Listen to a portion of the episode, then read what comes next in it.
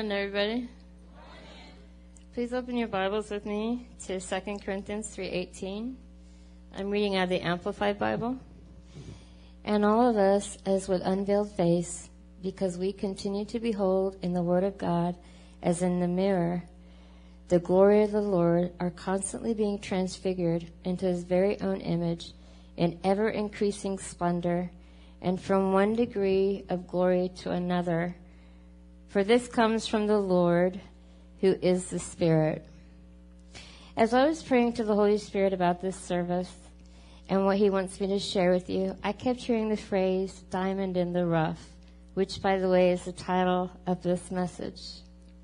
I often pray, God, use me. I really want to be used by you. But then I look at the failures and shortcomings in my life and wonder how He could ever use someone like me for His glory. Today I'm going to share with you what a priceless jewel you are in the sight of God and how much He wants to use you for His glory in spite of how you look at yourself or how others see you. It is my desire to encourage you with this message to be patient with yourself and not give up because the Holy Spirit is constantly doing a deep work in your life. A lot of people are judged by their appearance God looks on the heart. 1 Samuel 16:7 reads, "But the Lord said to Samuel, Look not on his appearance or at the height of his stature, for I have rejected him. For the Lord sees not as man sees, for man looks on the outward appearance, but the Lord looks on the heart." When Samuel went in search of a new king among Jesse's sons, he saw Eliab and thought he must be the one God had chosen because he appeared tall and strong. However, God told Samuel, look, Eliab, look strong. He was not the chosen king of Israel. David was because he had a heart after God. Proverbs 16:2 reads, "All the ways of a man are pure in his own eyes, but the Lord weighs the spirits, the thoughts and intents of the heart. You know, a man was walking on the beach one day, and upon his walking along the beach, he came across a cave. So he decided he was going to go and he's going to he's going to explore it. And upon his exploration, he found a bag of canvas, clay, earth, and balls. So he picks it up, puts it on his shoulder, exits the cave, and walks back on the beach. And he's walking along, and he decides just for fun, he's going to throw one into the ocean. So he throws one in. Walks a little bit further, throws another one in just for fun. And one drops on a rock and he discovers a priceless jewel that breaks open on the rock. And in his excitement, he breaks open the rest of them and finds 60 of these jewels hidden.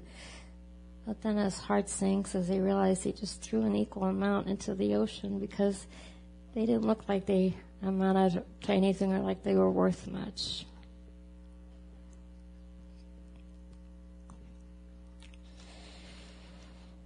People have a tendency to judge themselves on others based on how they look, act, or talk.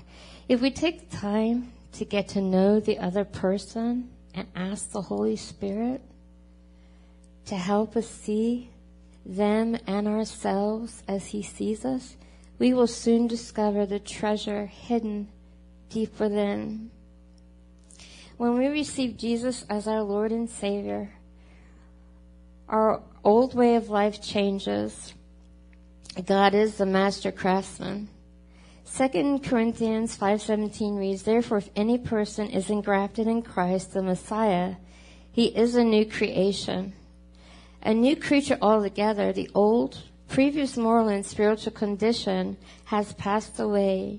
Behold, the fresh and new has come. When a person gets saved, the Holy Spirit comes to live in their hearts. He is constantly working in them to change and perfect them. They may still be struggling with sin and other things, but as they yield to the Holy Spirit and allow Him to do a work, a deep work in their hearts, he changes them from glory to glory. Ezekiel 36:26 reads, "A new heart will I give you, and a new spirit will I put within you, and I will take away the stony heart out of your flesh and give you a heart of flesh." 100 miles below the earth's surface, coal is subjected to a temperature of 200 2000 degrees Fahrenheit and 50 tons of pressure with many geological processes taking place, the coal waits in darkness to become a diamond. A diamond in the rough is the state when a di- when, a, when the miner brings it out of the mine, washes it off, and sends it on to be evaluated by the master cutters. Gifted jewelers can look at a diamond in the rough and already tell you what the color, value, weight, and purpose for which it will be used. It is no less valuable and no less priceless in that condition, just in its final preparations and unfinished. I'll hold in my hand a piece of coal. At first glance, it doesn't appear to have any value. However, with an expert eye, one can see the transformation from coal to sparkling diamond. When our Heavenly Father looks at us, He sees the finished product that was paid for by Jesus on the cross of Calvary. Woo! Hallelujah! Thank you, Jesus! Woo!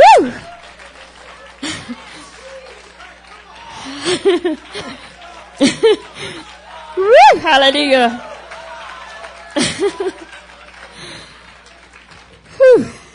Sometimes the mistakes of our past hinder us from going deeper in the things of God.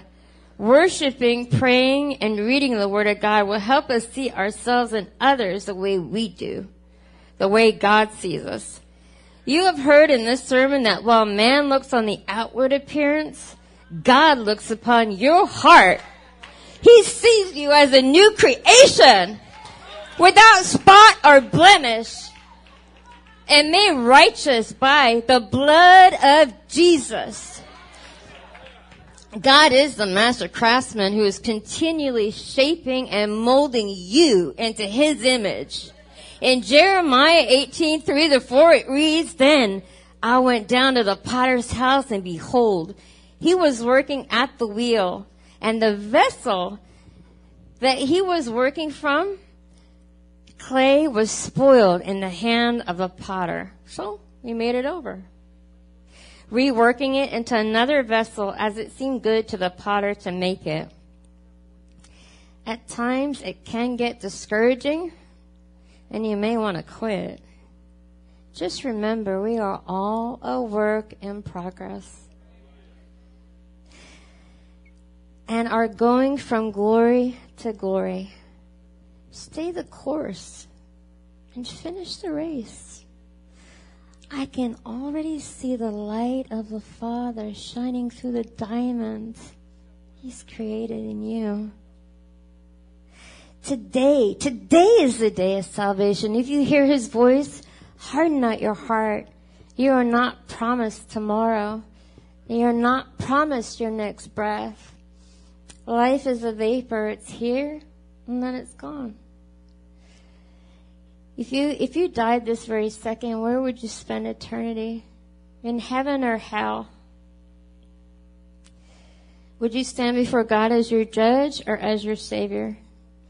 Come to the altar now and let me pray with you to receive Jesus.